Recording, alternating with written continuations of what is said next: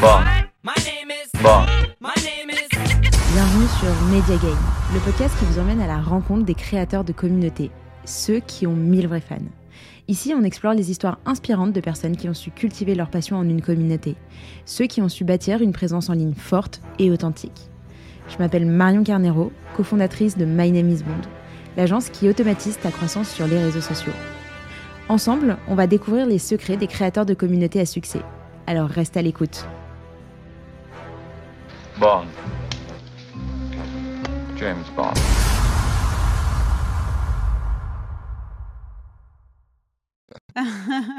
Jamais assez. Ok, bon, T'as écoute, toujours envie de rajouter des people, donc euh, bah écoute, tu vas pouvoir euh, nous raconter tout ça parce que c'est vrai que tu as un parcours qui est euh, assez atypique. J'ai limite envie de teaser en disant que tu as monté une boîte qui est passée euh, de 0 à 7 millions de ARR euh, en l'espace de 5 ans. Donc voilà, ça y est, je l'ai fait, je l'ai dit. Euh, non, je trouve que c'est hyper euh, impressionnant et, euh, et en vrai, euh, il y a plein de choses à apprendre. Et moi, moi- moi-même, j'ai plein de questions parce que bah, j'ai un, un format qui est un peu similaire. Donc, tu vois, comprendre un peu comment vous êtes construit, comment vous avez structuré, comment, comment ça s'est fini, comment tu es en train de, de dupliquer en fait finalement le modèle sur un secteur qui est un petit peu différent. Enfin bref, il y a mille questions que je vais avoir.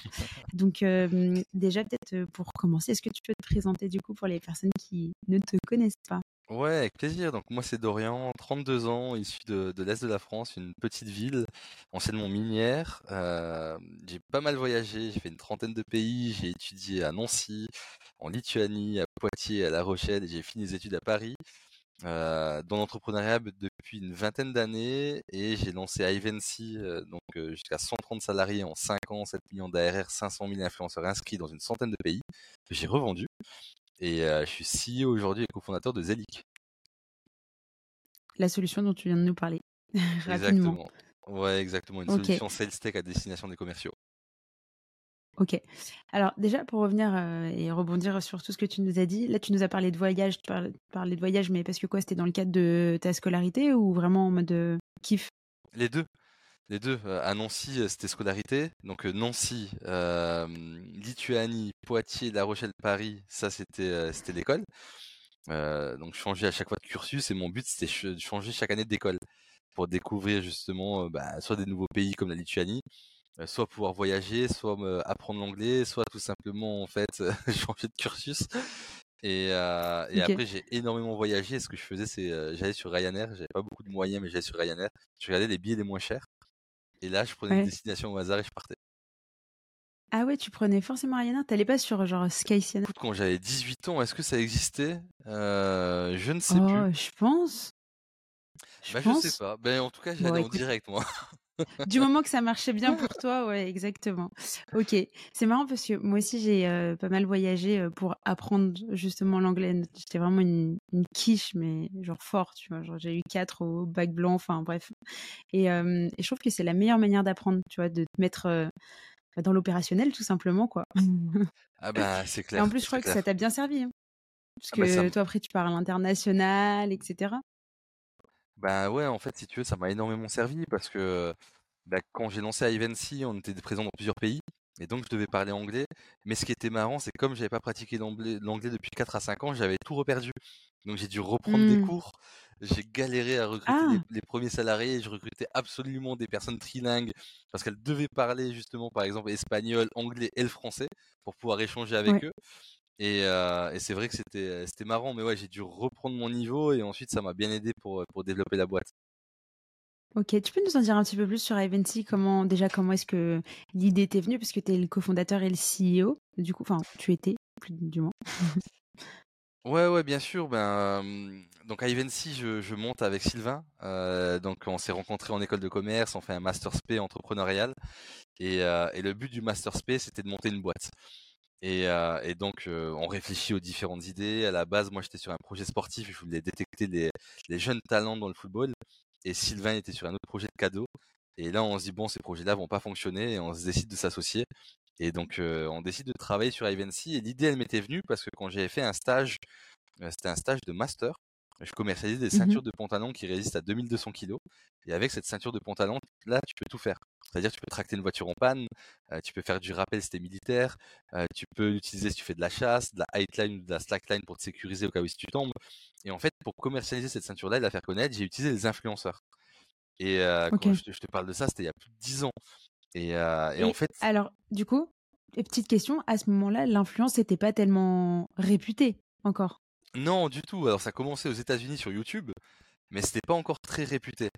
Et, euh, et donc, ce que je m'étais dit, c'est bon, en donnant les ceintures à des influenceurs, en tout cas sur YouTube, à des chasseurs, des pêcheurs, et ben, je voulais voir en fait euh, si ça fonctionnait. Et en mettant des codes promo, je me suis rendu compte Mm. que ça faisait du chiffre d'affaires.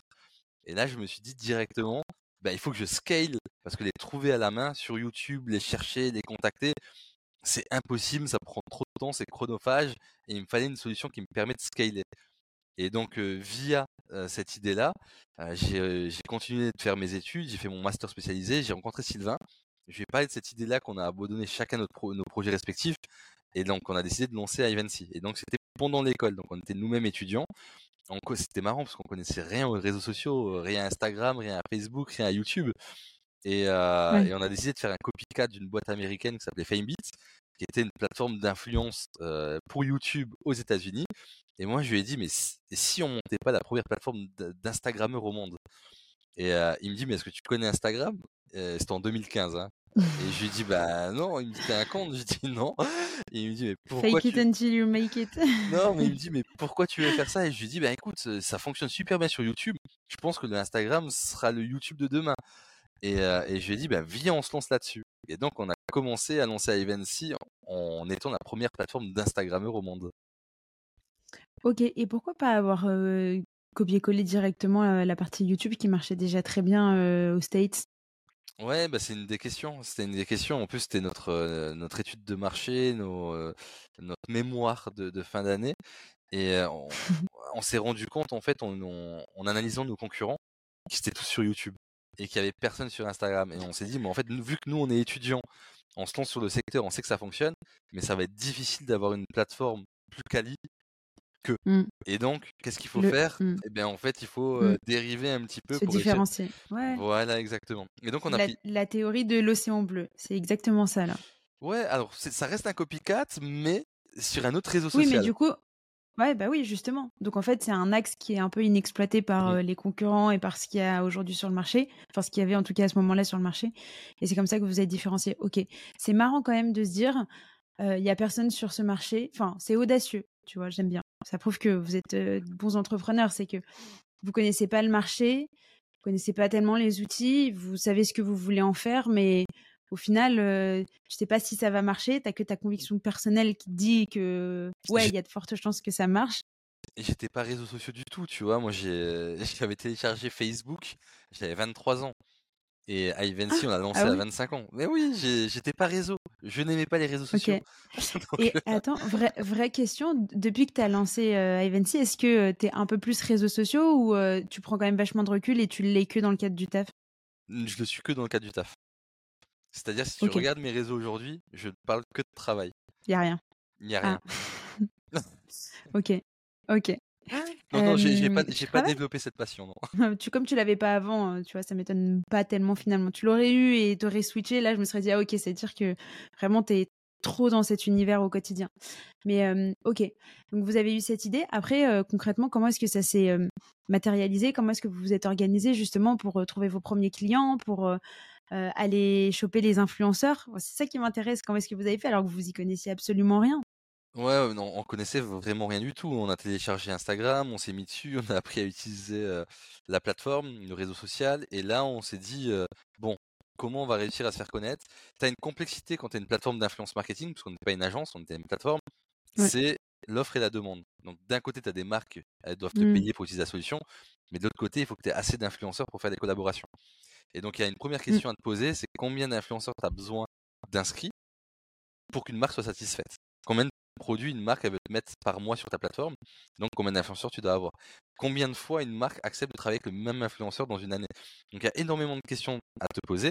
Et donc là, on, a fait énormément en fait tout simplement de, de, meetings avec les, des users, avec des, des influenceurs sur Instagram qui commençaient à, à, développer leur nombre d'abonnés, avec des marques on appelle les indie marques, tu vois, les petites marques qui commençaient à se développer, à se mettre en mmh. avant avec une belle image ou avec certains grands groupes qu'on connaissait. Donc on a fait de la discovery et on s'est rendu compte qu'à partir du moment où on avait déjà 5000, 10 000 influenceurs, on pouvait commencer à faire des campagnes sur la plateforme et ça pouvait fonctionner. Le créneau qu'on a décidé de prendre, c'était la micro-influence. La micro-influence que j'appelle moi en tant que micro-influence, c'est des personnes en fait entre 0 et 100 000 abonnés. Donc ça, pour moi, ça reste de la micro-influence. Après, dans la micro-influence, tu as les nano-influenceurs qui sont développés, donc c'est du 0 à 5000. Du 5000 à 100 000, tu as les micros, après tu as les macros 100 000 et plus, et ensuite tu as les influenceurs stars. Les influenceurs stars, c'est de l'agence, il faut les rémunérer, euh, il, mmh. faut les manager au quotidien. Ça, j'avais pas envie de le faire. Euh, les nano-influenceurs, c'était intéressant, mais il n'y avait pas assez d'abonnés, pas assez de reach. Et en fait, la micro-influence, mmh. c'était l'entre-deux où j'avais des personnes entre 25 000, 30 000, 50 000 abonnés qui acceptaient de faire des collaborations non rémunérées. Et la vision que nous on ah avait, c'est qu'on voulait pas rémunérer les influenceurs parce qu'on voulait être authentique. On voulait pas en fait envoyer un produit payer la personne et que la personne dise que du bien de ce produit-là et en fait on on sait pas vraiment ce que la personne en pense. Et donc notre vision, mmh. voilà, donc notre vision à nous c'était de l'authenticité, 100% authentique. T'aimes pas le produit, tu le dis.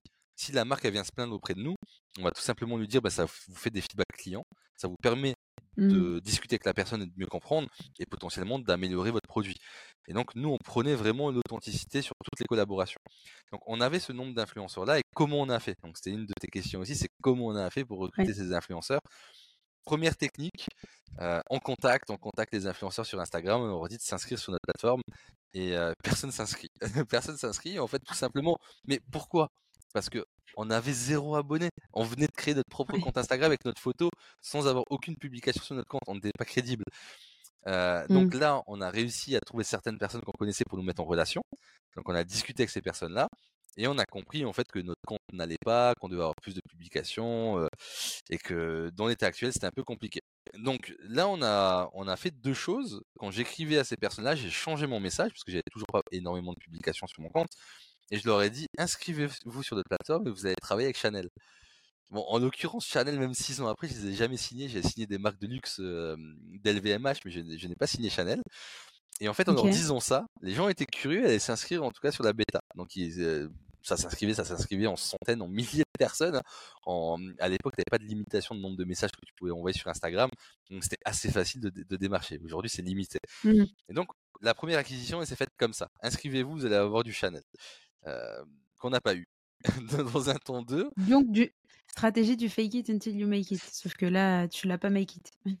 ouais, là, je l'ai pas make it, mais je leur ai quand même proposé après une collaboration et, des produits, mais je te donnerai, euh, je te donnerai le type de produit juste après. Euh, deuxième des choses, on a commencé à avoir cette communauté-là qui nous suivait, en centaines, en milliers de personnes, et je me suis dit que j'allais lancer un jeu concours. Donc là, j'ai lancé un jeu concours et j'ai mis un nom de produit gratuit. Et en fait, dans la communauté, ça s'est excité. Je leur ai dit, mais par contre, pour pouvoir postuler, il faut que tu tagues deux personnes, que tu commentes, que tu nous suives, que tu likes nos posts. Et donc, je leur demandais, de, voilà, je leur demandais de l'engagement pour réussir à participer à ce, à ce jeu concours. À l'époque, je te parle de ça, c'était 2015-2016. Il n'y avait pas énormément de jeux de mmh. concours sur Instagram, on ne le voyait pas. C'était c'était assez innovant. Donc on a créé notre communauté de cette façon-là. Et ensuite, il me fallait des marques. Parce que là, je commençais à avoir une communauté mais je n'avais pas de marque. Et donc j'ai contacté les anciens de l'école, j'ai développé mon réseau, et ce que je disais aux marques, c'est nous ce qu'on propose, c'est de faire de la communication de tes produits gratuitement sur Instagram, sans aucune rémunération ni pour l'influenceur ni pour nous. Et donc j'ai commencé à avoir mes premiers partenariats, envoyer des vingtaines de produits par campagne, par marque, et avoir les premières publications. Mmh et là on mettait un code promo. Mais, mais attends, du coup il y a un truc que je comprends pas. Comment est-ce que vous vous rémunériez à ce moment-là? On se rémunérait pas. On était, euh, on était comme une association, on faisait ça à titre gracieux. En fait, notre but, notre but, c'était, euh, c'était tout simplement de récolter du feedback et de voir si ça fonctionne. Parce que moi, j'avais mon expérience sur le secteur chasse, pêche, outdoor, mais j'avais pas l'expérience sur la beauté, sur la mode et sur la food. Ouais, je comprends. Alors ça, je suis hyper fan de ce concept qui est, enfin, notamment j'ai des amis qui lancent, tu vois, par exemple des formations, etc. Ils me disent mais comment tu fais pour trouver tes premiers clients, etc. Je dis bah là tu es plus dans une recherche de construction de ton produit. Donc en fait, donne-le gratuitement en échange de feedback. Comme ça, toi, ça te fait de la preuve sociale et surtout ça te permet d'améliorer et d'optimiser ton produit. Et en fait, c'est exactement ce que tu as fait. Et du coup, attends, vous n'êtes pas rémunéré pendant combien de temps? On s'est pas rémunéré. Alors Sylvain pendant une année et moi à peu près pendant six mois. En fait, quand on se lance, on est étudiant. En 2016, on finit notre mémoire. Et là, on fait 30 000 euros de chiffre d'affaires, d'abord en faisant de la gratuité, et après, on a commencé à facturer. Et, quand on facturait, c'était 500 euros la... campagne de 20 influenceurs. Ok, donc la facturation, elle a commencé au bout de 6 mois, c'est ça? La, facturation, non, elle n'a pas commencé au bout de 6 mois. La facture. Auprès des marques? Ah, je n'ai pas compris. Oh. ouais, ça, mais, mais, tu sais que ça m'arrive de plus en plus. Ça m'arrive de plus en plus. Et encore hier, je râlais parce que Siri, il s'allume à chaque fois que je parle. Et je me dis, mais c'est pas possible. J'ai eu méga peur. Et deux, je l'ai jamais appelé en fait. tu sais quoi, on va le laisser dans le petit. Désolée, c'est les aléas du direct. Ah là là, mais je me demande si c'est pas parce qu'elle a pris la pluie la dernière fois. Là, il y a eu la tempête à Paris. Non, mais, ça, me fait vraiment pareil. Hein. Ah ouais, non, mais là, tu vois, ça, ça c'est le, truc, le genre de truc qui me fait un peu flipper. C'est là que tu te dis on est sur écoute. Excuse-moi, je t'ai coupé du coup dans ton élan. Ouais, pas de soucis. Non, ce que je te disais, c'est que ben, on moi, je me suis rémunéré au bout de six mois, mais en fait, dès les premiers mois, j'ai tout de suite facturé. On, finit l'école en avril 2016. Euh, j'ai eu le temps de tester de janvier à avril 2016 la gratuité pendant que j'étais à l'école. 2016, je finis en, en, avril, et donc là, tu as deux choix. Soit tu, montes, tu continues avec ton projet, tu montes ta boîte, soit tu fais un stage. Nous, comme on s'est rendu compte qu'on avait un bon projet, on a décidé de le poursuivre avec Sylvain. Et donc en avril-mai 2016, j'ai commencé déjà à facturer. Mais je ne pouvais pas me rémunérer tout de suite parce que les premières campagnes qu'on facturait, c'était pour payer nos stagiaires, parce qu'on avait déjà mmh. pas mal de stagiaires dans la société qui nous aidaient. Stagiaires de deux mois, stagiaires de quatre mois, de six mois, certains rémunérés, d'autres non. Et même ceux qui n'étaient pas mmh. rémunérés, ben, ce qu'on arrivait à gagner en termes d'argent, et ben on leur a acheté des paires de Nike, on a acheté des, voilà, des, des, baskets, des habits, pour leur dire ben, on peut pas vous payer, mais on est super content que vous nous aidiez et que vous êtes là dans l'aventure. Donc voilà, mais dès les premiers mois, on facture. du coup, entre guillemets, à grossir à partir de quand? Parce que de base, vous étiez deux, Sylvain et toi, et tu me parles de stagiaires, etc. Et eux, ils sont intervenus quand? Dès le début, c'est-à-dire qu'on était encore à l'école, on n'avait pas encore fini notre, notre Master Sp. On avait déjà des étudiants qui étaient la bibliothèque de l'école et qui nous aidait en fait dans notre projet pendant que nous on était en cours juste au-dessus. Et pourquoi les pourquoi avoir pris directement des, des stagiaires? Vous aviez pas le temps de gérer tout tout seul en plus de, de, vos études? Mais en fait, on était sur un go-to-market qui était assez serré. Comme ça existait déjà sur YouTube, pas sur Instagram, on devait se développer rapidement. certains concurrents avaient déjà levé 10, 13 millions d'euros. On devait rattraper le marché et seul c'était très compliqué. Et on avait besoin de pas mal d'opérationnels et dans l'opérationnel, on avait par exemple le support. Donc il fallait répondre aux influenceurs sur les questions. Il fallait répondre aux problématiques logistiques des marques quand les influenceurs ne recevaient pas les produits. Il fallait faire les reporting et donc aller sur Instagram, voir le nombre de likes, de commentaires, le reach qu'on avait eu et le remonter aux marques. Donc on avait énormément de choses d'un point de vue opérationnel à mettre en place. Et à deux, ça suffisait pas. Donc moi, mmh. j'allais choper les clients. Sylvain les manager mais dans tout ça, il fallait qu'on fasse vivre les réseaux sociaux, qu'on développe notre communauté, qu'on alimente euh, voilà, nos, comptes euh, Instagram, Snapchat ou autres. On devait aussi euh, faire le support client. Voilà. On avait énormément de tâches à faire et à deux, c'était pas possible. Ouais, ok. Ok, ok, très clair. Et tu as parlé de levée de fonds rapidement. Toi, tu es pour ou contre les levées de fonds? C'était quoi ton avis quand tu as commencé à entreprendre? Est-ce que c'était déjà un, un goal? Non, c'est pas forcément un goal ça dépend de ton projet. C'est-à-dire que je ne suis ni pour ni contre. Ça dépend de ton projet, ça dépend de tes besoins, ça dépend de ton marché. si tu peux te développer sans faire de levée de fonds, fais-le. franchement, mmh. j'incite en aucun cas les personnes à faire une levée de fonds pour faire une levée de fonds. Tu vas le faire mmh. parce que tu as un besoin humain ou un besoin d'investissement dans ton produit. Mais si tu arrives à te, te développer en propre, c'est encore mieux. Tu gardes 100% de ton capital, tu es le seul maître à bord dans ta prise de décision. C'est beaucoup plus facile au quotidien de, de, gérer ton équipe si, si, si tu es maître à bord et si tu es seul. Donc moi, ma vision, c'est de dire, ben, regarde ton projet, regarde si tu as vraiment besoin de lever des fonds. Est-ce que tu peux pas juste faire de la dette Si tu fais déjà du chiffre d'affaires, potentiellement, tu peux faire de la dette, si tu peux avoir des partenaires bancaires ou autres. il y a énormément de choses qui peuvent t'aider dans ton quotidien d'un point de vue financier. est-ce que tu dois faire une levée de fonds? Mmh. Donc euh, il, faut, il faut se poser ces questions-là. La levée de fonds, c'est intéressant parce que ça peut te permettre, admettons, au précide de lever euh, 250 ou 500K. Avec cet argent-là, tu peux dire, bah, je peux recruter déjà des développeurs pour construire mon produit et aller plus vite sur ma roadmap. Donc, euh, et Ouais. là, euh, en l'occurrence, tu peux avoir besoin d'une levée de fonds pour accélérer ta tech. Mais voilà, il faut se poser ces questions-là. Ok. Et hem, donc, heu, pour revenir un petit peu à la structure, vous, que vous aviez, donc vous étiez 2, plus vous aviez des stagiaires qui bossaient, heu, avec vous. Derrière, comment est-ce que vous vous êtes, structurés? Parce que je je sais plus, tu m'avais dit, vous avez vous avez fini à combien? 130, un truc comme ça, non? Il y 130, avait ouais. 130 salariés dans la boîte? Ouais, 130. Donc, enfin, tu vois, tu passes de 2 à 130, c'est quand même assez énorme. il me semble que vous êtes partis aussi un peu à l'international. Donc, ouais, concrètement, step by step, comment ça s'est passé? Et aussi, j'ai une autre question par rapport à ta courbe de croissance. Ça, c'est un truc, heu, pas qui me mindfuck, mais tu vois, genre, heu, oui, heu, tu vois, si tu regardes à plus grande échelle, heu, tu es sur une croissance, qui est assez intéressante. Si tu regardes de manière un peu plus précise, tu as des up and down qui sont complètement c'est enfin, c'est normal, quoi. Mais du coup, ouais, chaud de d'en discuter, de savoir s'il y a eu des creux, si tu as su, avec un peu de recul, les expliquer et cetera. Ouais, du coup, ça fait 2 Ouais. questions différentes, Ouais, ça fait, ça fait deux questions. Tu as la question euh, en termes d'équipe, euh, sur la structuration de en termes l'équipe. d'équipe, comment tu t'es structuré? Ouais? Euh, en fait, on a passé des paliers en fonction des levées de fonds et en fonction du chiffre d'affaires qu'on faisait. Donc au début, comme tu l'as dit, il y avait Sylvain et moi et on avait 5-10 stagiaires qui nous aidaient au quotidien à mettre les choses en place. Euh, on avait levé 430 000 euros en 2017, euh, donc en fin d'année, et 430 000 euros, c'est 300 000 euros avec des investisseurs, des business angels et 130 000 euros avec BPI. Et grâce à ça, on a pu commencer à recruter nos premiers CDI et à construire notre équipe. Donc 2016, je t'ai dit qu'on faisait 30 000 euros de chiffre d'affaires quand on était étudiant. 2017, quand on a commencé à être full-time sur notre projet avec notre équipe, on a fait x10. On est passé de 30 000 euros à 320 000 euros de chiffre d'affaires. Euh, et donc ça, ça nous a permis de nous montrer aussi qu'il y avait À un vrai à l'année. Ça nous a permis de nous montrer qu'il y avait un vrai intérêt et de se dire, ben, on fait x10 en un an seulement en ayant levé 430 000 euros.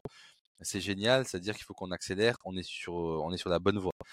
Euh, L'année Mmh. d'après, on a décidé de, de relever des fonds parce qu'on a fait une levée par an et au total, on a levé 6 millions 5 euh, en 3 à 4 ans à peu près.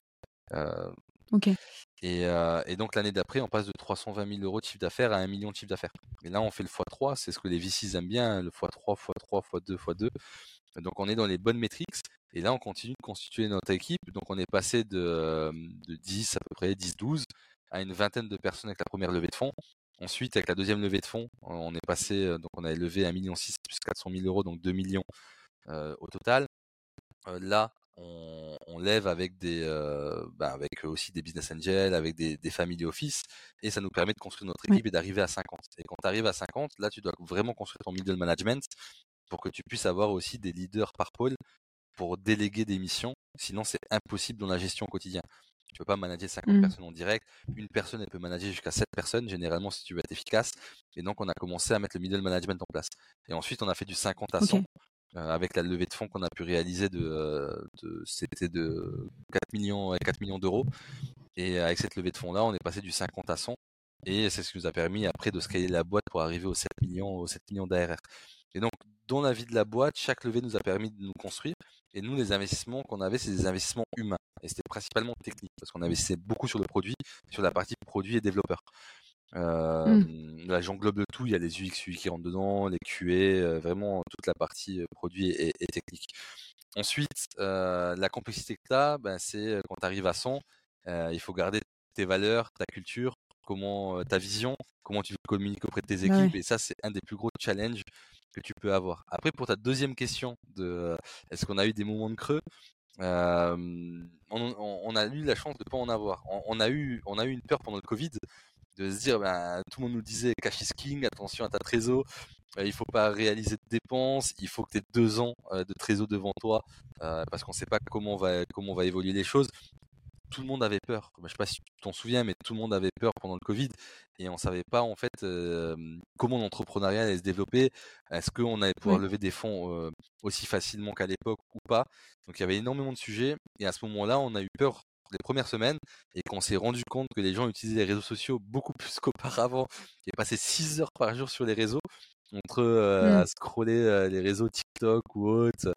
Euh, on s'est dit mais c'est incroyable et nous ça va nous aider. En fait le Covid on a eu la chance que ça accélère l'influence marketing Parce que même les marques, Ouais. les grands groupes comme L'Oréal ou autres, qui décidaient d'arrêter les budgets communication, gardaient le budget influence. Même pendant le Covid. Ils avaient, ils avaient même arrêté la télé. Parce que Mais- ça parce que ça a plus d'impact.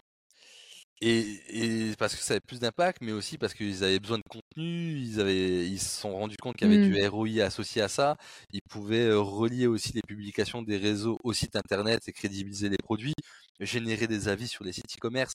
Il y a une stratégie qui était beaucoup plus 360, et donc nous, ça nous a permis aussi d'accélérer la croissance d'Ivancy et d'avoir ces métriques-là.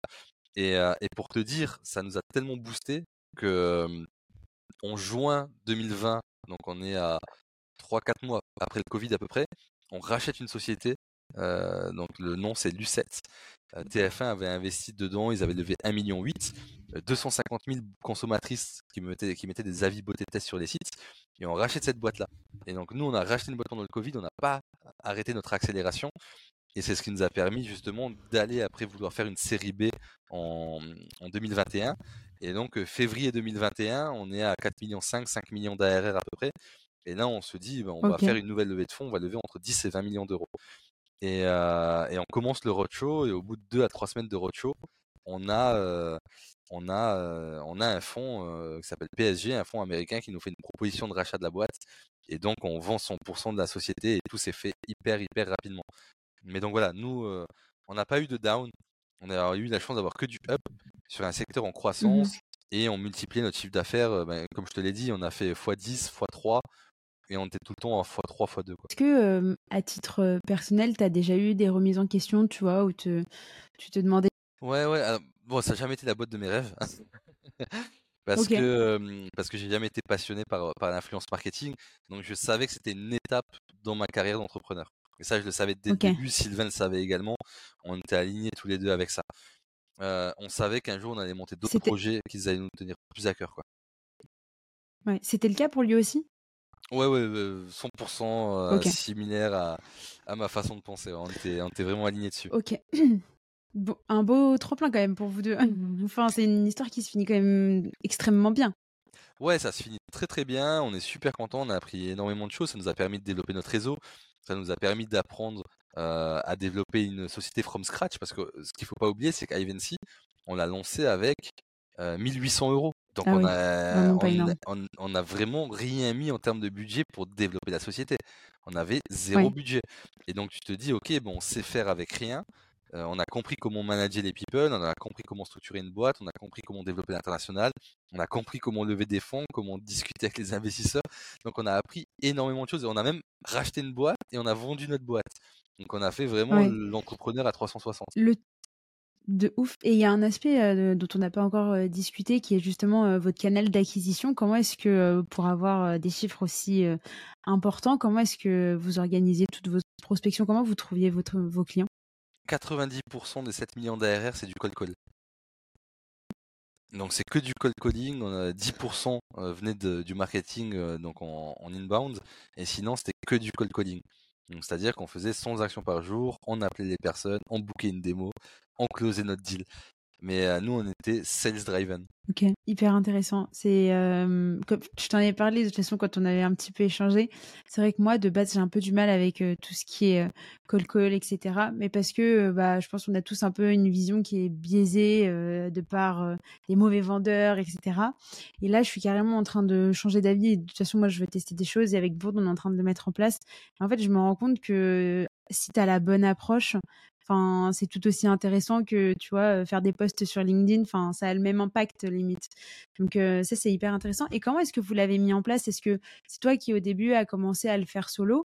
Et euh, tu t'es rendu compte que ça marchait et du coup, tu as recruté quelqu'un? Ouais. Est-ce que vous avez directement testé avec un prestataire et après, vous avez intégré la chose? Enfin, comment ça s'est passé? Je l'ai fait moi. Ouais, C'est-à-dire qu'à l'époque j'allais sur euh, KissKissBankBank, Kickstarter, chercher Ouais. 01, et là directement j'appelais les créateurs et je leur j'avais un pitch hein, qui était euh, qui était assez basique et, euh, et j'avais j'avais pour challenge ce que je disais à Sylvain en 3 à 5 minutes je dois réussir à booker un rendez-vous et closer un deal où la personne va me payer 500 euros ma campagne. Ça c'était mon challenge. Alors que la personne me ne me connaissait ni d'Adam ni d'Eve vraiment. Ouais. et je disais en 3 à 5 minutes il doit vouloir me payer 500 euros pour une campagne. Et donc, par exemple, bah, je t'appelais, je dis, bah, Hello Marion, j'ai vu que tu, faisais une campagne de communication sur KissKissBonBon et Kickstarter. donc, c'est que tu es à la recherche de communication, tu as envie de mettre tes produits en avant, tu as envie de finir ta cagnotte. Nous, on a développé Ivancy, une solution d'influence marketing qui va t'aider en fait à développer ta notoriété et potentiellement à t'aider à finaliser ta cagnotte. Ce que je te propose, c'est de travailler avec 20 influenceurs. On fait une campagne ensemble. Tu vas avoir un rituel de temps en fonction du nombre de produits que tu vas mettre à disposition. Et, je facture la campagne 500 euros. Est-ce que tu es intéressé pour qu'on en discute et que je t'aide dans ta campagne de communication et de crowdfunding? Et j'avais donc un pitch qui, de cette façon, il était un peu plus précis qu'aujourd'hui, parce que ça date d'il y a 6 ans mais c'était plus ou moins similaire. Donc, tu vois, je te disais, voilà, j'ai vu que tu avais un besoin, voilà ce que je fais, je pense que je peux t'aider, et voilà ce que je te propose. et quand tu personnalises ton call call, ça fonctionne. Hein. Ouais, bien sûr. Et tu faisais des petites recherches quand même en amont sur la personne que tu appelais ou c'était vraiment. non? Non, à l'époque, j'étais pas, ouais, j'étais pas structuré, j'enchaînais. donc, je prenais pas le temps de, de personnaliser, mais aujourd'hui, il faut le faire. Euh, pour mmh. bien faire du cold call, il faut personnaliser son call, il faut regarder la personne, il faut regarder son profil, il faut connaître l'entreprise, il faut savoir si elle recherche un produit similaire au tien, il faut connaître par cœur aussi ta société, ton produit, tes concurrents au cas où c'était une question et on, ou une, objection. Euh, mais ouais, il faut. Je le fais mieux aujourd'hui qu'à l'époque. Et pour, pour répondre à une autre des questions que tu m'as posées, j'ai fait du cold call jusqu'à 350 000 euros de chiffre d'affaires seul. Ah ouais, quand même. Mmh. C'est pas mal. Et tu avais déjà une équipe de sales du coup euh, non, j'avais pas d'équipe de sales. c'est toi qui faisais le closing également? J'ai recruté mes commerciaux euh, mi, mi 2017 à peu près. Donc, euh, donc je faisais ça seul. Euh, j'ai fait ça seul pendant un an à peu près. Ok. Et euh, toi qui es dans le secteur de l'influence, est-ce que du coup vous utilisiez aussi les influenceurs pour vous faire connaître? Ah bah oui, on utilise notre propre plateforme. En fait, on, négociait avec nos marques partenaires où on faisait nos campagnes et on demandait à nos partenaires si on avait l'autorisation de réutiliser certains des produits pour faire nos propres campagnes. Et donc nous, on contactait, on faisait des campagnes sur Evency, on contactait des influenceurs dans différents pays qu'on targetait, donc Allemagne, Espagne, France par exemple. Et on leur disait, ben nous, on t'envoie ce kit-là, euh, brandé Ivancy, avec telle et telle marque acceptes-tu de faire la communication et de parler de nous? Et donc ça, ça cartonnait. Et ensuite, ce qu'on avait mis en place, qui, avait également cartonné, c'est tous les produits qui étaient reçus par les influenceurs. Les influenceurs, quand ils publiaient mmh. du contenu, ils devaient mettre produits reçus par Evency. Et donc, en fait, sur les réseaux ah, sociaux, on a été connus hyper rapidement. Parce que comme nous, on était un free store, donc c'est-à-dire qu'on envoyait des dizaines de milliers de, produits. Et donc, imagine le reach cumulé, c'était incroyable. Et donc, à chaque fois, tu voyais produits reçus par Ivancy, Ivancy, hashtag Ivancy. Et donc, on était vu partout. Et c'est pour ça qu'on a grandi, grandi pardon, hyper rapidement. Et on était vraiment présent partout. On a signé The Body Shop en Arabie Saoudite. j'ai signé le groupe Rocher en Russie. J'avais signé Annick Goutal aux US. On avait vraiment des marques internationales sur des pays. où on mmh, mmh, s'imaginait mmh. même pas qu'il y avait de l'influence marketing à la base. C'était incroyable. Et, c'est marrant parce que tu as des spécificités par pays. Tu fais pas de l'influence en Allemagne comme en Arabie Saoudite comme en France. C'est pas la même façon d'approcher les personnes. C'est pas la même façon de voir les vidéos. C'est pas la même culture tout est complètement différent. C'était aussi intéressant. Et ça, et, ça, comment est-ce que vous le gériez? Est-ce que vous aviez des, j'allais dire des gens sur place, mais du coup non, je pense pas. Mais tu vois, comment est-ce que vous analysiez le marché? Comment est-ce que vous comprenez? Bah, peut-être que c'est les marques qui, euh, qui en discutaient avec vous. Euh, c'était plus. Alors nous, on faisait une recherche. Donc c'était dans l'équipe marketing et, moi je, je, donnais mon accord. On regardait les pays où il y avait euh, des influenceurs actifs. On regardait le nombre d'influenceurs par réseau social par rapport à ce qu'on avait sur la plateforme on regardait aussi le taux de pénétration possible et s'il y avait des concurrents dessus. Et en fonction de ça, en fait, tout simplement, on se décidait de se lancer dans un pays. Et, euh, donc, euh, les pays cibles, en tout cas, où on avait des personnes sur place, c'était seulement Allemagne et Espagne et France. Voilà, où on avait des personnes déjà pas mal en soi. Mais mmh. c'est pas là où tu as, les plus de, as le plus de distinction euh, avec les campagnes que tu réalises en France, j'imagine. Non, bah après, tu as quand même des spécificités en Allemagne. En ah Espagne, genre quoi? en, Espagne, en Allemagne, un influenceur qui avait 5000 ou 10 000 followers, il te demandait déjà d'être rémunéré. En mmh. France, un influenceur qui a 50 000, il ne demande pas forcément. Donc le marché allemand ressemble de, très près au marché UK. Ok. Ah oui, parce qu'au UK, euh, pareil, les petits influenceurs, ils veulent se faire rémunérer direct. Exactement, ouais. Ok. très bien. Et euh, à quel moment vous avez euh, enfin, attends, déjà, première question. Est-ce que vous, en tant que fondateur, vous avez commencé un peu à travailler tout ce qui est building public, enfin, tu vois, donner un peu la parole, montrer un peu l'évolution et la construction de, cette boîte Ou pas du tout? Euh, je- J'ai fait quelques podcasts, mais sinon, euh, non, je- je- c'est vrai que je travaillais pas le sujet auparavant. Je le fais beaucoup plus aujourd'hui. Euh, et on se rend compte aujourd'hui que le content, euh, la prise de parole, le, le personal branding devient de plus en plus important. Mais je le fais pour Zelig. Ouais. Et à l'époque d'iFNC, je le faisais pas forcément. Parce que c'était peut-être moins réputé, non? Euh, C'est vrai que c'était moins réputé. euh, et je prenais pas le temps non plus. Mais bon, après, Parce que j'ai euh, l'impression en toute aujourd'hui- transparence, j'aurais pu le faire. J'aurais pu le faire parce que j'étais dans l'influence. Donc c'était mon métier. Ouais. Donc Bah, j'aurais pu très bien me c'est- c'est dire, pour euh, ça ça, que je te- fonctionne, j'y vais. C'est pour ça que je te posais la question, tu vois. Mais bon. Euh, la réponse ne... ne me surprend pas tellement en réalité. C'est pas pour rien qu'on dit que les cordonniers sont les plus mal chaussés. Mais tu vois, Euh, je le fais a posteriori Ok. maintenant.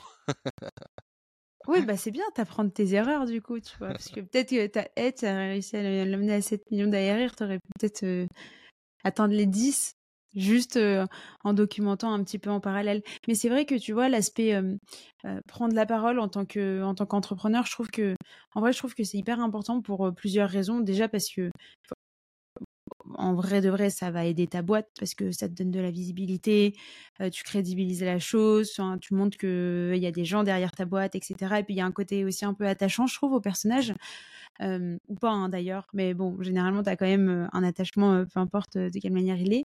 Et, et je trouve qu'il y a un aspect dont on parle pas énormément, qui est l'aspect très personnel aussi, parce qu'en fait, ça t'oblige à faire un travail sur toi-même, à documenter ce que tu fais. Donc en fait, c'est c'est un cadeau que tu te fais à toi-même, je trouve, parce que tu es obligé d'évoluer sur plein d'aspects, tu vois, genre si tu si c'est par exemple la prise de parole tout à l'heure tu disais que tu faisais des podcasts bah moi mon premier podcast ouais, en plus il était en anglais laisse tomber mais euh, genre euh, je suis sortie de ma zone de confort mais fois mille j'étais les- j'étais là en mode non je vais pas le faire je me disais ouais allez vas-y quand même c'est un bon exercice et t'es obligé en fait de t'entraîner etc etc et plus tu fais de podcasts en anglais ou en français ben plus t'es meilleur à l'oral. Moi quand j'ai commencé mon podcast en tant que, que guest euh, en tant que host pardon donc c'est moi qui invite les, gens euh, je me suis dit mais moi en vrai euh, je sais pas interviewer les gens euh, mon podcast il va pas être ouf etc et en fait je me suis dit vas-y en vrai tant pis juste éclate-toi rencontre des gens qui sont cool qui vont te donner des trucs hyper intéressants et ça derrière après tu partages et qui voudra écouter écoutera et après, tu as des retours, t'essayes. Et puis même à force de faire, forcément, tu t'améliores. Il y a des trucs que tu arrives à comprendre, des trucs où tu te sens plus à l'aise. Enfin, voilà, c'est de... Tu, tu testes. Du test, du test and learn.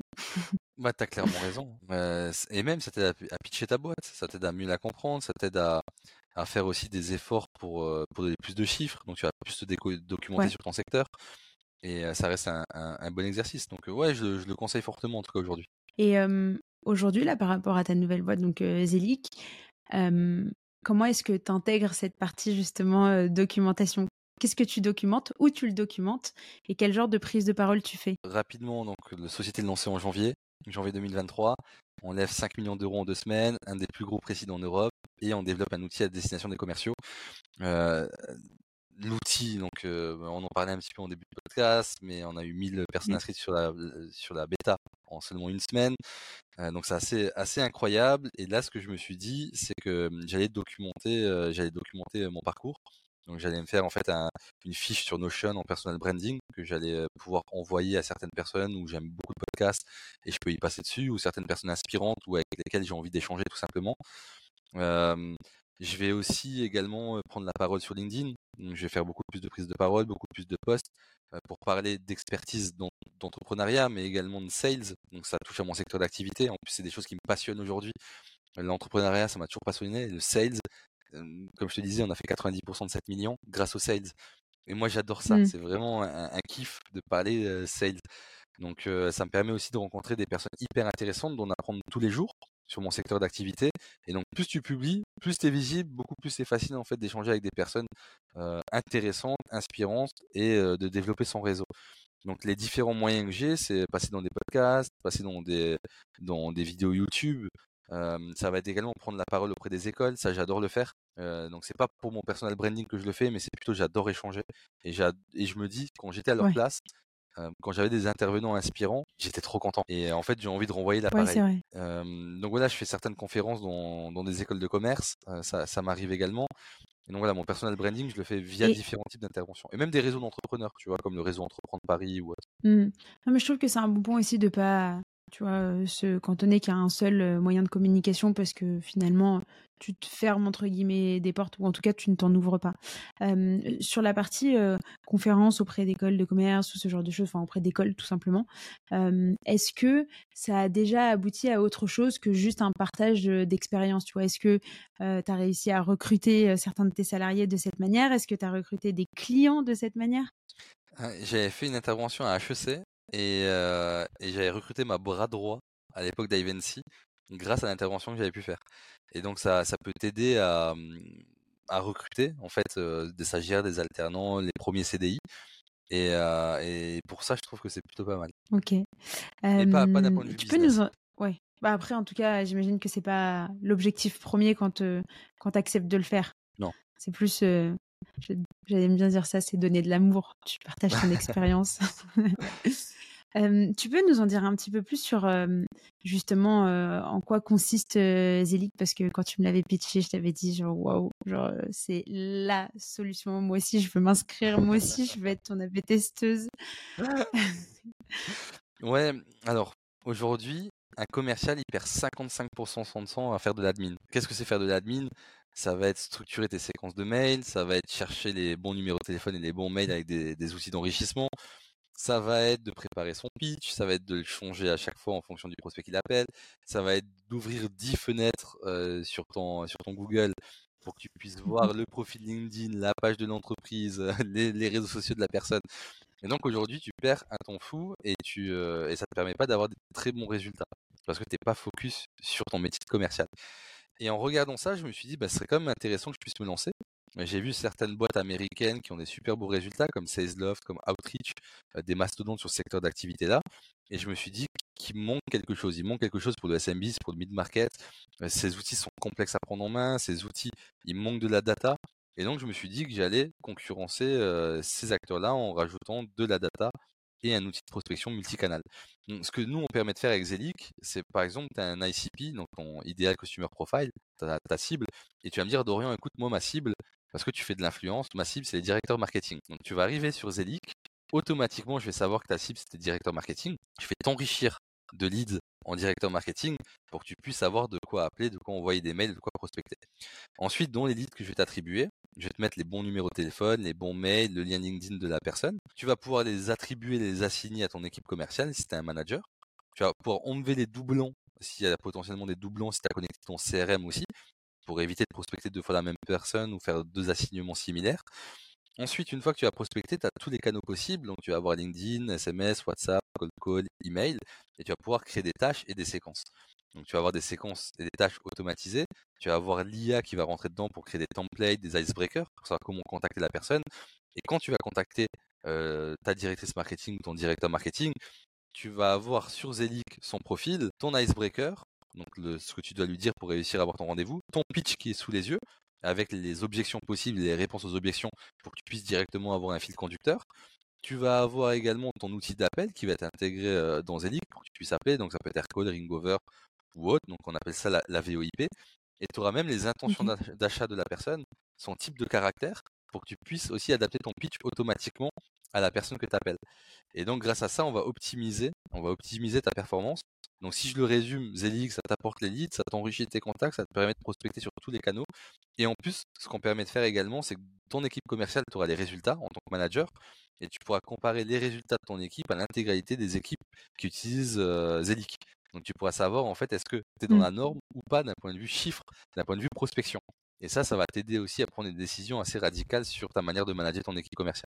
Et comment est-ce que vous arrivez à récupérer euh, toutes ces données, justement, notamment, tu vois, par rapport à l'icebreaker, par rapport à comment, enfin, sa, j'allais dire sa personnalité, mais c'est pas trop ça, mais tu vois, sa manière de réfléchir, etc. Du coup, comment est-ce que tu vas, tu vas bien présenter le pitch? Comment vous arrivez à faire ça? Ouais. Tu as un système de prompt, donc tu utilises euh, ChatGPT ou autre, ça dépend du fournisseur que tu veux avoir hein, sur l'IA. Et à partir du moment où tu utilises bien ton prompt, tu vas poser les bonnes questions et tu vas chercher l'information donc sur LinkedIn, donc sur son profil, le type de post que la personne a déjà réalisé. Tu vas chercher par exemple sur Twitter si elle, tweet euh, également. Euh, Tu vas regarder sur Google s'il y a des informations sur cette personne. Et ensuite, tu vas regarder des informations sur l'entreprise, combien il y a de salariés, quel secteur d'activité, depuis quand elle est créée, euh, quel type de produit elle met en avant. Et avec tout ça, tu vas le rassembler et donc tu vas savoir exactement en fait qu'est-ce que fait l'entreprise, comment tu dois contacter la personne, depuis combien de temps la personne est en poste et qu'est-ce que tu dois lui dire pour assez rapidement l'accrocher. Ton call call, il est jamais long. Ton call call, en fait, euh, en 10 secondes, je dois te donner envie de parler avec moi, sinon tu me raccroches au tu me dis écoute Dorian, euh, pas le temps, je m'en fous, je suis pas, suis pas intéressé. Donc en 10 secondes, je dois, je dois te dire écoute Marian, j'ai vu que tu faisais ça, j'ai un produit qui peut t'intéresser, je te propose d'en discuter avec un expert, et en fait potentiellement je vais améliorer ton travail au quotidien. Et ça tu dois le ressentir dans les premières secondes. Et euh, comment est-ce que là tu disais que tu avais une liste de plus de 1000 personnes euh, qui étaient en train de tester euh, justement euh, ton produit. Comment Ouais, est-ce que tu les as chopées ces accepté 1000 tout le monde. personnes? Ouais, sur Ah ouais, qui ont, émi- de- qui ont que demandé, pardon, pardon. Qui ont que demandé. Sur les 1000 boîtes, on en accepte 30 en, en, en bêta-testeur Ah pour le, pour le moment. Et attends, attends, attends. En vrai, en vrai, vraie question, comment est-ce que tu sélectionnes ces 30 Ouais, on a, on a créé un scoring euh, en interne. On a, on a un scoring, donc ça dépend de la taille de ton entreprise, des logiciels que tu utilises, du nombre de, de commerciaux euh, que tu as dans ton équipe, les pays que tu vas adresser. Est-ce que tu es sur du B2B et du B2C Donc en fait, on a, on a un tas euh, d'informations nécessaires et en fonction de ça, on va scorer le lead et on va savoir si ça rentre potentiellement dans la bêta ou non. Et du coup, comment est-ce que tu les as trouvées, ces 1000 personnes, ou comment est-ce qu'elles t'ont trouvé Ben, avec les posts LinkedIn et avec Uniquement? les, et les articles de presse. On a eu une quinzaine d'articles de presse euh, worldwide. Euh, donc on en a eu aux US, Ouais. on a eu voilà, un peu partout en, en Europe et en France. Euh, c'est vrai que la levée, elle a fait Suite pas à mal la de levée de fonds? Suite, suite à la levée de fonds. Et ensuite, on a beaucoup communiqué sur les réseaux sociaux. Donc en deux ou trois jours, on avait fait 350 000 vues ou 400 000 vues. Et, euh, et lié à ça, on a eu euh, pas mal d'engouement. Il y a eu beaucoup de bouche à oreille. Et ce qui est intéressant aussi, c'est que bah, depuis vendredi, mes propres SDR utilisent Zelic pour démarcher et mettre les gens sur la bêta. Et en fait, euh, bah, notre bêta, n'arrête pas de grandir parce qu'on utilise notre propre outil à nous pour nous développer. C'est le meilleur moyen d'avancer. Et si vous l'utilisiez pas, ça aurait été un peu alarmant.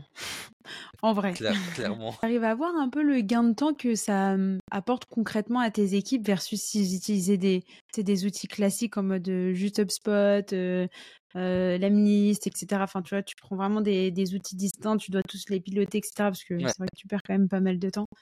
Tu as réussi fait- à quantifier tout ça? Ouais, aujour- aujourd'hui, on- la problématique, c'est qu'ils utilisent différents outils et trop. Donc, tu vas utiliser le chat, Casper, euh, tu vas utiliser Ouais. euh, Datagma, l- ou Lemlist, ou Reply, ou euh, HubSpot. Tu as, un tas d'outils.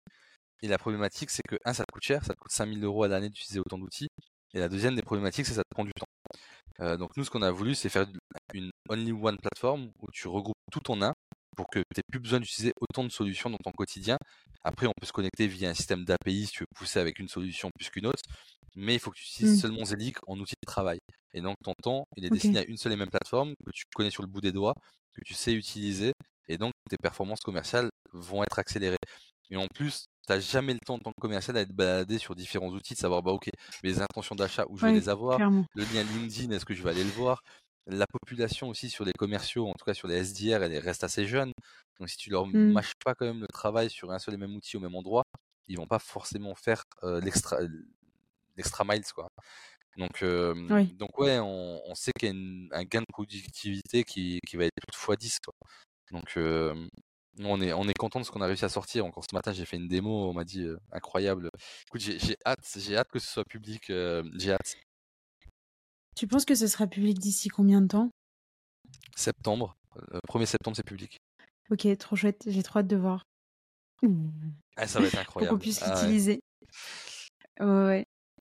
Et euh, toi, comment est-ce que tu vois euh, l'acquisition justement de euh, Zelic sur euh, du long terme? Parce que là, pour l'instant, c'est juste les AB testeurs de par euh, le bruit qui a fait votre levée de fonds. Ouais. Mais derrière, euh, c'est quoi un peu votre, euh, en gros, votre stratégie d'acquisition? Exactement la même qu'Ivancy à l'époque. Ça va être du call call. Ouais, ça vas Ouais, j'en ai déjà trois en interne, donc qui utilisent notre solution pour mettre les gens sur la bêta. Euh, on va doubler nos effectifs d'ici peu sur la partie SDR. Et, euh, mais le focus, c'est le call call. On vend un outil à destination des commerciaux euh, pour la prospection. Il faut que nous-mêmes, on soit le premier utilisateur de notre outil et il faut qu'on monte notre croissance Ah oui, grâce à notre outil.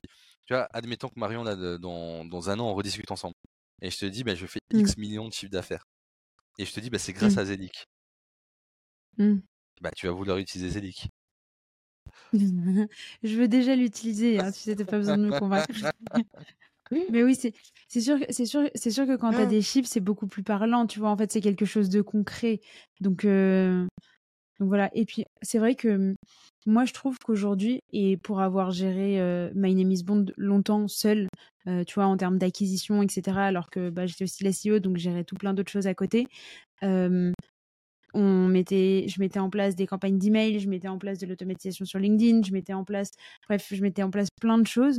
Et, et ouais, euh, ça manque de pas avoir un endroit où tu peux tout gérer, tu vois, parce que, bah, parce que tu perds trop de temps, parce que après, en plus, tu te perds au niveau de la facturation, parce qu'il y a ci, ah, mais il y a ça, tu vois, t'es là en mode, ah, ça coûte pas cher, mais en fait, si, parce qu'il faut que tu fasses l'enrichissement, faut que tu fasses ci, faut que tu fasses ça, bref laisse tomber, c'est rapidement une galère. Et, et ouais, je trouve que moi, c'est ça, que ça qui me plaît dans ta solution, c'est de savoir que pour le coup, et t'as as vraiment tout, tu vois? C'est pas genre juste, euh, en fait, on va faire vos campagnes euh, LinkedIn, on va juste enrichir en mode de spi, etc. Parce qu'il y a déjà eu des solutions comme ça, tu vois? Moi, je, je teste. Et, euh, et en fait, tu te rends compte que c'est un peu, un peu éclaté au sol. Alors que là, en tout cas, en tout cas, tu le vends bien. Je l'ai pas testé, attention, je l'ai pas encore testé, mais mais tu, le- tu le pitches, tu le pitches bien. Et j'ai l'impression qu'il y a vraiment tous les éléments pour bah, pour des sales en fait.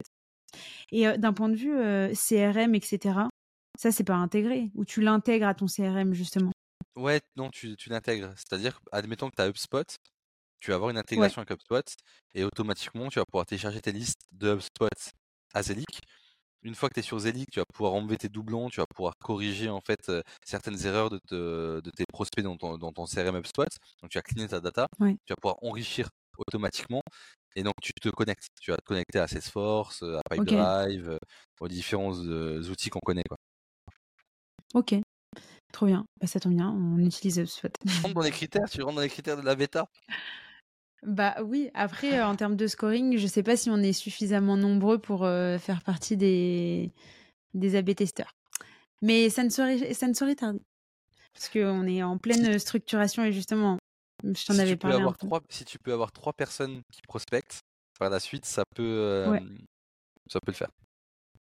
Ok, ça marche, c'est noté. À bientôt. et euh, il y a un, un dernier, un dernier aspect que, que je voulais euh, euh, voir avec toi, qui est l'aspect culture remote. Parce que t'en as pas trop, trop, trop parlé, mais en fait, tes deux boîtes, c'est des boîtes qui, où vous êtes euh, en remote. Euh, comment est-ce que, déjà, pourquoi le remote? Il me semble que sur la première, c'est parce que bah, du coup, il y avait le Covid, non? Et après, Ouais. vous avez adopté un, un format un peu hybride euh, que finalement, tu as gardé et que tu redupliques sur euh, ta deuxième boîte. Moi, je suis ultra fan hein, de ce, format-là. Je ne me vois pas du tout aller dans un bureau et je, ne veux pas avoir de bureau. Je ne veux pas obliger mais les gens avec qui je travaille à venir, euh, tu à un endroit précis ou quoi que ce soit. Donc, je suis déjà euh, hyper euh, attirée par ce modèle-là. Mais j'aimerais bien avoir ta vision à toi. Genre, pourquoi est-ce que un, pourquoi est-ce que tu le mets en place Mm. Et deux, comment est-ce que tu le mets en place Parce que ben, gérer des gens à distance et surtout quand tu es 130, genre, c'est énorme. Moi, déjà, avec euh, une quinzaine de personnes, je suis en PLS. Le côté remote a, a différents avantages. Après, ça n'empêche pas qu'il faut que tu te réunisses avec ton équipe tous les mois, tous les mois et demi ou tous les trimestres. Ouais, C'est super important pour, pour l'esprit d'é- d'équipe. Mais euh, ça a des avantages où tu te dis, ben, les meilleures personnes, elles sont fa- pas forcément à Paris. Et donc, tu as certaines personnes, pour la vie de famille ou d'autres raisons, qui ont décidé de faire leur vie ailleurs. Et en fait, c'est, en fait, tu dois réussir à avoir ces profils-là dans ta boîte parce que ces profils sont incroyables. Et donc, le premier aspect, c'est de se dire, j'embauche vraiment partout en France ou à l'international j'embauche seulement les meilleurs. Et ton vivier de candidats est beaucoup plus gros à partir du moment où tu te focuses pas seulement dans une ville précise. Ça, c'est un premier aspect, ça te permet d'avoir beaucoup plus de pipe de candidats et après d'avoir la bonne personne qui correspond le plus. La deuxième des choses, c'est que comme nous, on va être une boîte internationale, c'est-à-dire qu'on va aller rapidement aux US, rapidement dans les différents pays d'Europe, euh, on est euh, anglais first, c'est-à-dire on parle que anglais aujourd'hui Mm. en interne. C'est la langue, la langue principale. On se documente en anglais, on échange sur Slack en anglais, on pitch en anglais. Mm. Et ça, ça, nous, ça me permet aussi d'avoir cette culture de l'inter. Et donc, ça va avec le côté remote. Euh, la head of marketing que j'ai recrutée, elle vient d'Indonésie. Euh, on a recruté une, une grosse hacker qui vient de Macédoine. Euh, là, on est en train de regarder pour recruter des, des personnes voilà, dans différents pays, mais pas seulement d'Europe. Et ça peut te permettre aussi de jouer avec les time zones quand ta boîte elle, elle se développe vraiment en interne. Donc le remote, ça a beaucoup Ouais. de plus. Tu as aussi euh, des personnes qui parfois ont des contraintes avec les enfants ou autres et c'est beaucoup plus facile à manager. Ouais. Tu as des personnes, elles vont être Ouais. plus productives à bosser à la maison plutôt que bosser au bureau. Euh, elles vont trouver que c'est une contrainte. Et donc, il y a une flexibilité. Euh, alors, on n'est pas que remote, parce que j'ai, là, je te parle de mes bureaux à Bastille. On a 20 places, on est 5 aujourd'hui dans les bureaux. Euh, mais en fait, euh, j'ai 90% ouais, des, des gens en fait à distance. Quoi. Euh, généralement, tu vois, on n'est pas tous les jours 5 au bureau. C'est-à-dire que c'est pour, le- pour le bureau, c'est de l'hybride. Ils peuvent venir, ils peuvent ne pas Mm. venir. Il y a juste les commerciaux aujourd'hui en attendant de finaliser notre outil, parce que notre outil va aider au remote aussi, avec un système de gamification, de scoring. Donc tout ce que tu as aujourd'hui en physique, tu vas l'avoir en, en produit. Euh, et donc potentiellement, on pourra accepter les remotes par la suite. Mais euh, moi, je prône la culture du remote euh, ou de l'hybride en tout cas. Et je trouve ça génial. Mm. Tu as envie de bosser. Tu vois, moi, Ouais. ça me dérange pas qu'un jour tu as envie de bosser de la plage ou, ou X ou Y, tant que tu es performant et tu bosses bien, quel que soit ton décor, Ah, je mais suis je content suis, pour toi. Quoi. Je suis hyper d'accord. Et nous, on a une, bah, une avec toute la team. Et tu sais, tout le monde envoie ses petites photos. euh, ah, aujourd'hui, je bosse au, bord de la mer et tout, mais c'est trop chouette. Et euh, ouais, je suis assez, euh, assez alignée là-dessus. Je pense que, en gros, les gens avec qui tu vas bosser et tu cherches effectivement les profils qui sont les plus performants, les, Mm. ouais, les, ceux qui vont t'aider le, le plus là-dessus, euh, sont pas forcément des gens qui ont les mêmes habitudes que toi, tu vois. Donc euh, moi, la première, euh, je, par exemple, je j'arrive pas à bosser full dans un bureau. J'ai besoin, j'aime beaucoup être seule, euh, seule ou entourée juste d'une personne, tu vois. Mais euh, quand il y a beaucoup de monde autour de moi, j'aime pas. Je suis beaucoup moins productive. Alors que quand je suis seule, tu sais, je suis un peu en mode, ok, machine activée. Donc euh, ça, c'est assez pratique. Ok, euh, bah écoute, euh, trop chouette. Est-ce qu'il y avait un autre aspect que tu voulais, euh, tu voulais qu'on traite ou est-ce que tu as l'impression qu'on a, que j'ai oublié des éléments? Non, Ah si, j'ai une dernière Ouais, question. vas-y. Ouais, ta stack d'outils que tu utilises. Bon, au-delà de ton propre outil, bien évidemment, mais justement, tu vois, pour gérer euh, ton équipe à distance, est-ce que vous utilisez Slack? Est-ce que vous avez, euh, je sais pas, d'autres Ouais. outils euh, On, on utilise Zelic, donc numéro 1. on utilise Non, ensuite. blague. euh, on utilise Slack. euh, on a HubSpot. euh, Qu'est-ce qu'on va utiliser d'autre après au quotidien? On a Intercom pour la partie, euh, pour la partie euh, relation client. On a Welcome to Jungle pour, sur, sur le recrutement. On Ouais. utilise après euh, la suite Office. Euh, je regarde en même temps là ce que j'ai ouvert, euh, ce que j'ai ouvert sur, sur, sur, sur mon écran. Mais ouais, ça c'est les différents outils qu'on utilise, euh, qu'on utilise au quotidien. On utilise Conto pour la partie finance, euh, Payfit Ouais. pour la partie, euh, Ok, des outils euh, qu'on connaît bien. ouais, des outils assez Grosso connus. modo. ouais. Ok, ok, ok, très bien. Bah écoute, c'était hyper chouette. J'y vois plus clair dans la manière dont tu entreprends. Ça me, ça m'inspire. Donc ça, c'est cool. Euh, tu m'as vachement donné envie avec euh, The Click, mais euh, bah, du coup, je pense euh, aussi pour toutes les personnes qui vont nous écouter. Euh, où est-ce qu'on peut te retrouver, euh, Dorian? Euh, sur LinkedIn, je suis hyper présent. Euh, et après sur Instagram, sur Instagram, si tu regardes mon compte Insta, je documente toute ma vie d'entrepreneur. Ok, trop chouette. Bah écoute, euh, Ouais. je mettrai euh, le lien de ton LinkedIn et le lien de ton Instagram euh, en description. Ouais, bah c'est cool. Bah écoute, Dorian, merci beaucoup pour cet échange et puis bah je te dis à très vite. Merci à toi, c'était un plaisir. À très vite. Ciao, ciao. Ouais, ouais, tu m'étonnes. Name Tu parles de Bon. c'est ça Ouais, ouais, Bon. fais des My quoi. name is J'ai 23 aujourd'hui. Bon, ça va, vous avez quand même